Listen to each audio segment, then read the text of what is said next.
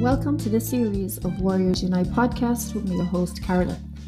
Here I've created a platform for people with dysautonomias, chronic illness and invisible illness, where we can all come together to advocate, educate and of course make awareness to all these conditions. I myself, seventeen years ago, was diagnosed with a chronic illness called POTS, so I do know how important it is that we get all this information out. So I do hope you can come along and join in as us warriors unite.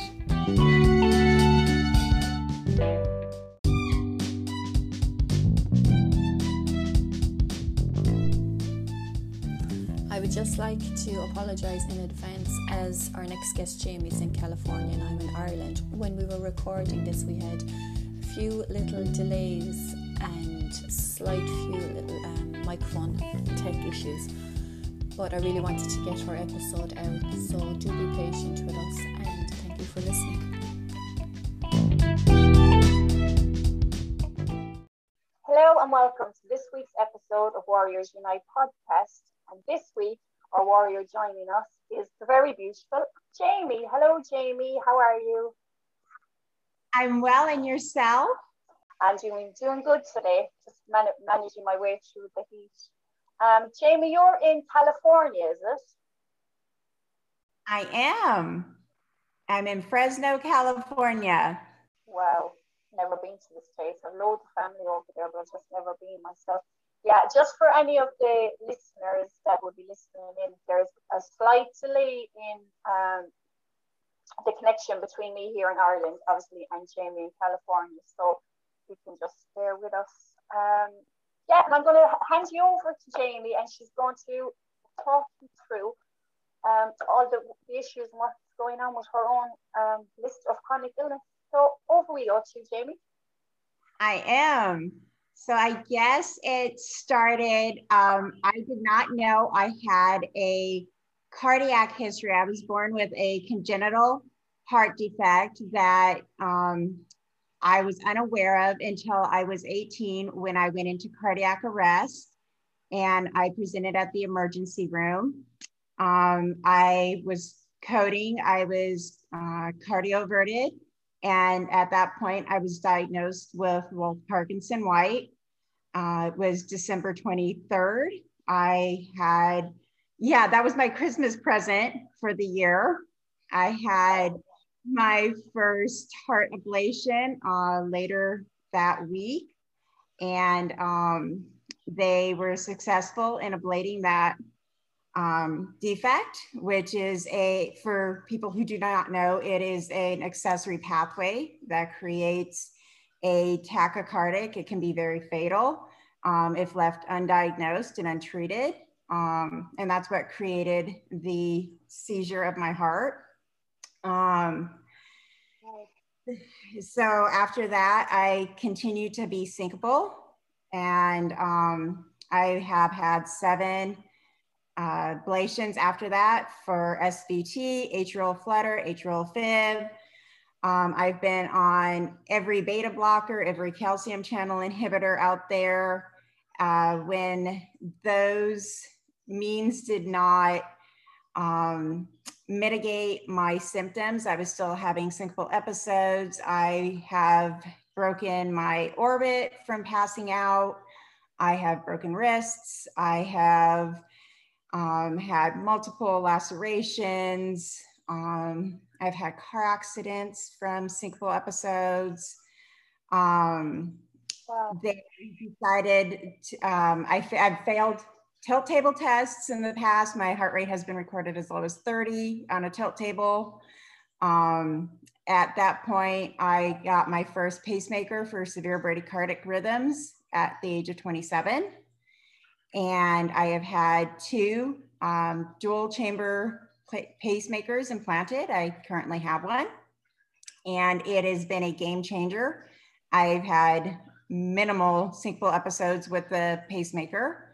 I am rate responsive at this point, but um, in the recent past, I've gone from only needing the pacemaker uh, one percent to two percent of the time to it has increased to twenty-five to thirty-five percent of the time I am now using my pacemaker, and I am seeking the help of specialists to find out why my heart conduction system is failing at a more rapid rate. Um, my cardiac output is failing. My last um, echocardiogram shows my heart is failing um, even faster. I was diagnosed in November with POTS after having COVID nineteen in March of twenty twenty. And I had a second infection of COVID in the spring of this year, despite having had the vaccinations. The second infection was not as severe, but I did still have a second infection. Um, despite all this, I am able to exercise. I am not working currently um, outside my home because of my symptoms, but I do work at home as a health and wellness coach. That's a lot of information. I am so sorry. Sure. Bradycardia, is that how you pronounce this? Yeah, bradycardia, the severe low rate um, of the heart. So that's very, very slow heart rate. So you're, which, which is obviously dangerous. So that's why you have two pacemakers, is it? Right, that's why I've had two pacemakers. So I went from having high, high heart rates. I've had um, the supraventricular tachycardia. And then um, I've had ablations for that. And then I had the severe Brady, the severe low rates, and it's been recorded as low as thirty. So, so you went from high tachycardia to, to very low. It was so extremely frustrating because it's, you know, when I was a kid, I grew up in the eighties. I'm forty-one years old. So when I was in my family, um, not, okay, I am going to throw my, I grew up like a white trash trailer baby. Okay. I grew up in a mobile home. So, and I was athletic. I was a competitive figure skater, but when I was passing out when I was a kid, it was because of the Wolff-Parkinson-White. So my parents, like, they didn't rush you to the hospital when, and this is the eighties, you know, when you were a kid and you were passing out, there, it was anxiety. You were nervous. You were dehydrated. It's not like now when your kids pass out, you you panic. So there was, and there's no family history of cardiac issues. So, the, you know, my doctors keep asking, well, who else is sick in your family? I don't know. There's no medical history. My grandfather and my grandmother have had heart attacks, but this is unrelated to heart attacks. This isn't that type of problem. This is an electrical issue. This is a heart conduction issue. So, you know, this has been going on since I was born and it's getting worse. And so I keep thinking when they keep giving me new diagnoses, one, I'm being overdiagnosed. So am I insane? Am I going to the doctor too much? It really makes you feel like that. And I am very blessed to have married a, do- a man who's an advanced clinical pharmacist. And spe- he specialized in cardiology. He keeps reminding me, my husband reminds me all the time, you're not crazy, something's wrong. You're not supposed to feel like this. And the amazing thing about social media and even the opportunity to speak with you, Carolyn, is talk to other people, do the research. Don't get, go down the rabbit hole. Don't get lost in the rabbit hole, but go down the rabbit hole, everybody, because there are other people like you. I spent years, years, everybody, thinking I was crazy, that I was, I, I got depressed. I felt lonely and it didn't make me healthier. It made me sicker. And I, it didn't help anything. But now knowing that there are other people out there who have Wolff-Parkinson-White and who have had ablations and who get better, that there are other people with POTS who can go to work, who do lead successful families and lives, who have conduction issues in their hearts and find the right doctors. It takes a long time. You have to be an advocate for your health. You have to learn to listen to other people. And it's frustrating as hell. Oh yeah, it is. If you put the work in, if you're willing to, it, and I'm not saying everything is sunshine and rainbows and unicorn farts. And there are bad days. There are days that I don't want to get out of bed, that I want to sit and cry and feel sorry for myself. And you have to let yourself have those days. It is, it's hard, but it has taken me twenty years of being a patient to get to that point. And I think that's what's been driving me, especially the last year and a half, to just like buckle down and take control of, I'm tired of being the chronic illness victim. I'm going to be the healthiest version of being sick, if that makes sense. You know, and again, social media has opened my eyes. I see so many amazing inspirational stories. I see stories of people who have mast cell and they are on T P N and they are happy. I see pa- stories of patients who have stage four cancer out there living happily, engaged. They are not in hospice waiting to die. I had a family member very recently tell me, you're sick, your heart is failing. Why don't you just sit on the couch and just get ready to die? Those words hurt me. Those words hurt me. And I thought to myself, I'm not even halfway through my life expectancy. I'm not ready to die.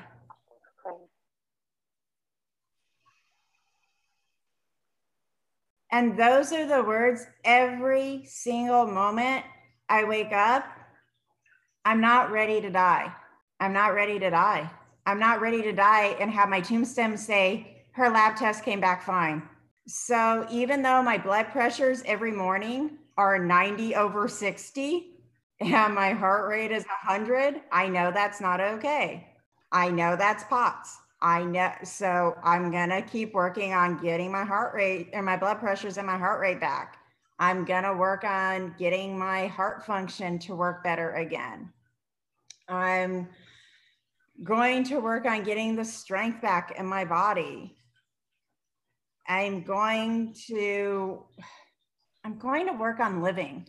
I'm done dying. And I think it's so important, like you said, the generation after us. I mean, the generation before us came with the idea that the doctor was right. Whatever the doctor said was gospel. You know, the doctor said he was wrong, and that's what you went with. Your arm could be falling off. You could look down and see your arm was falling off. And you said, okay, doctor, my arm's not falling off.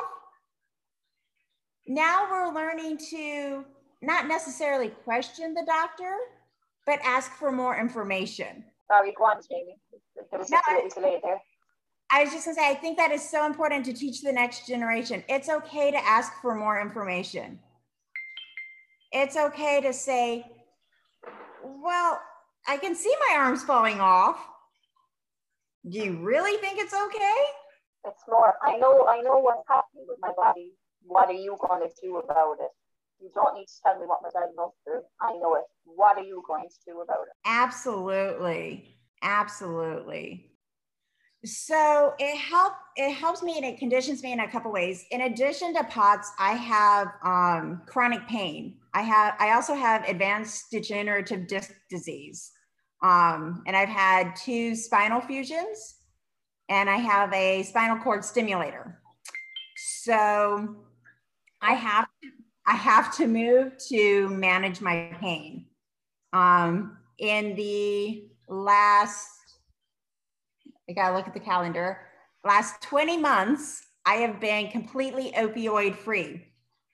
Um, prior to that, I have been on twenty years of opioid pain management through the physicians, including fentanyl, Dilaudid, um, oxycodone, Percocets, you name it, and like high levels that they give um, cancer patients and stuff, because my pain was so uncontrolled. So at this point, I am on no opioid pain management at all, which I am very proud of, and which um, medically is almost unheard of to have been on that level of pain management, not needed at this point. I don't even use uh, medicinal marijuana. Um, so I used, like I said, I used to be a competitive um, figure skater. Just started really, really small. And it helps build my confidence. It helps build my stamina so I can stand and cook. Um, yeah. Because, I mean, all us Potsies, we know standing and cooking and not getting dizzy is a huge thing. Like, if you can make it through prepping dinner, woo! You're winning at life. Amen, sister. I mean, that is huge. Doing the dishes, that is, like, exciting. So that's where I started, like, just getting through daily tasks. And when I had the confidence to do that, I just started adding small things. Um, I'm at a point, wish me luck, I'm going to start a thirteen week program today of wow. weight training and cardio. I have no idea how successful I'm going to be, but I'm going to try uh, just to see. Now, just, let's see what I can do. I guess you, yeah, I was just going to say, I guess, um, I like like all of us, our biggest fear in life basically is fear itself. So we don't know how far we can go until we push ourselves up. Yeah, um, that's about how I feel about this. Um, yeah, I I get there are some of the it, it's not jumping jacks for me. It's things like burpees and um, like that high knee running in place. I, and I don't run. So if you ever see a video of me running, it's because somebody's chasing me. So if you see that, please call the authorities because um, I don't run. I think fear, I think that's a lot of it too. I think for, especially those of us with chronic illness, with um, postural changes that affect our um, balance, there's a lot of fear when we exercise, and knowing like, especially knowing that our heart rates go up or our heart rates go down, there's fear, especially when our doctors are telling us, be careful. Well, that puts it in our head. Something's going to go wrong. And if you can't, if you don't have the money, if you don't have um, the insurance, if you're not in a socialized medicine country, if you're here in the States and you have to get insurance or approval, if you don't have somebody over your shoulder watching you, it's terrifying to exercise. So you have to start slow. You have to gain the confidence. And that's where it's so important, I think, to find one, a program that you feel comfortable doing. If that's seated yoga, start with seated yoga. If that's standing up and sitting down in your chair during commercial breaks on your t- favorite T V program, start there. Gain the confidence and then just work your way up. It's, it's scary to do exercise. I don't care if you're sick or not. I'm looking forward to watching you doing that now because I think it's amazing. And I am myself, I'm always saying that I start yoga and start. We... For the world at large, when people ask, how are you? You put a smile on and you say, I'm well, thank you. You're not well. You took two hours to get out of bed, get showered, get dressed. You barely got your food down because you're so nauseous. You choked on your pills. It took you another thirty minutes to get into the car and to get to that meeting with your girlfriend. And you smiled and you said, I'm having a great morning. You're not. Right. We need to normalize having a shitty day. That's it. Yeah. That it is, that it is okay to say when you're not okay, whether it's physically or mentally, that it's, it's okay if somebody's asking. It's okay to open up. They may not understand your illness. It's hard enough to understand it yourself, but the more you educate people, I hope, the more um, more awareness for all these illnesses are coming out. Now, I'd also seen that we're doing, is it a wellness coach, wellness coaching? Wellness coaching, right. So part of my wellness coaching is helping people learn the difference between dieting and eating for your health and being well. Being well means that whole body experience, getting enough sleep, which there is a difference between sleeping when you're sick and sleeping when you're healthy. As chronically ill people, we sleep a lot, but that's not because we're sleeping healthily. We're sleeping because our bodies are exhausted. That's not good sleeping. We need to, we need that nine hours of good, healthy sleep. Um, we need to eat properly. I think we can all relate to just making, and this was a problem for me. ten years ago, I was three hundred fifteen pounds. I got to three hundred fifteen pounds because it was easier to have my husband pick up fast food on the way home because I could, didn't have the energy to stand and cook. I didn't have the energy to make good meals in advance to prep them. I just wanted to eat something fast, something easy. And I, and I was eating my emotions. I was sad. I was angry at every healthy person I felt was getting something better than me out of life. I ate. So there's a, my wellness coaching helps people identify ways to make meals that are easy for what you are going through. And not everybody's meal, and there is a difference between dieting and eating well. Dieting is not sustainable. Eating well is a lifestyle and will support what your health needs. Your health needs are different than my health needs. Mm-hmm. Um, my, like my health needs right now, I need more protein, more, and like lots of P O T S, more sodium, but I can't have a ton of sodium because I also have chronic kidney stones and kidney dysfunction. So it's a balancing act. Mm-hmm. Um, I can't have a, I'm a, I, you're kind of looking at a mask, but um, I'm a, I'm sensitive to a lot of foods. So I have to, I can't eat like a ton of everything that a lot of my other friends eat. So my diet is very narrow. Um, it's, I help people identify what they need. I help you find what exercises work for you, like seated yoga, where some people like to run. Some people like cardio. Like I said, not me. This is going to be an adventure. Um, but um, and it's a job. Smash it. You're going to smash it. And it's a job that allows me to still do something from home and still feel like I'm working, but I get the flexibility when I'm having a bad day that I can take the time off and take care of myself.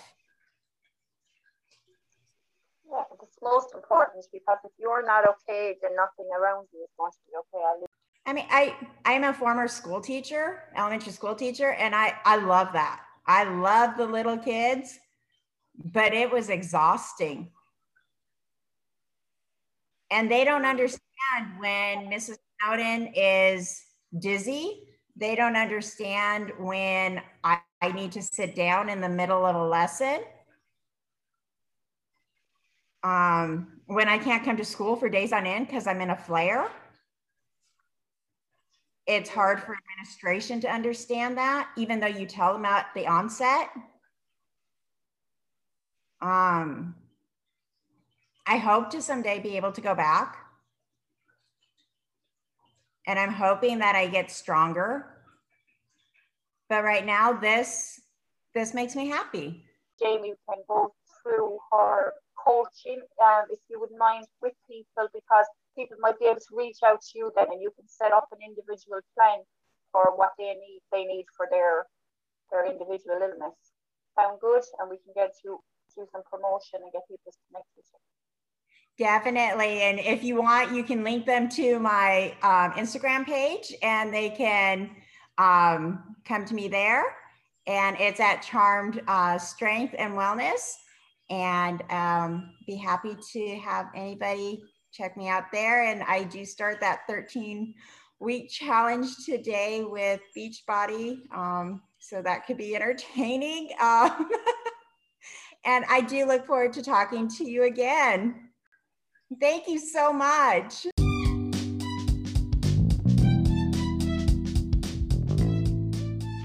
Wow, Jamie really got the message across there to tell people I am not ready to die yet, and we really need to pull together and make more awareness of this gaslighting, this medical gaslighting that's going on, because it's just not good enough.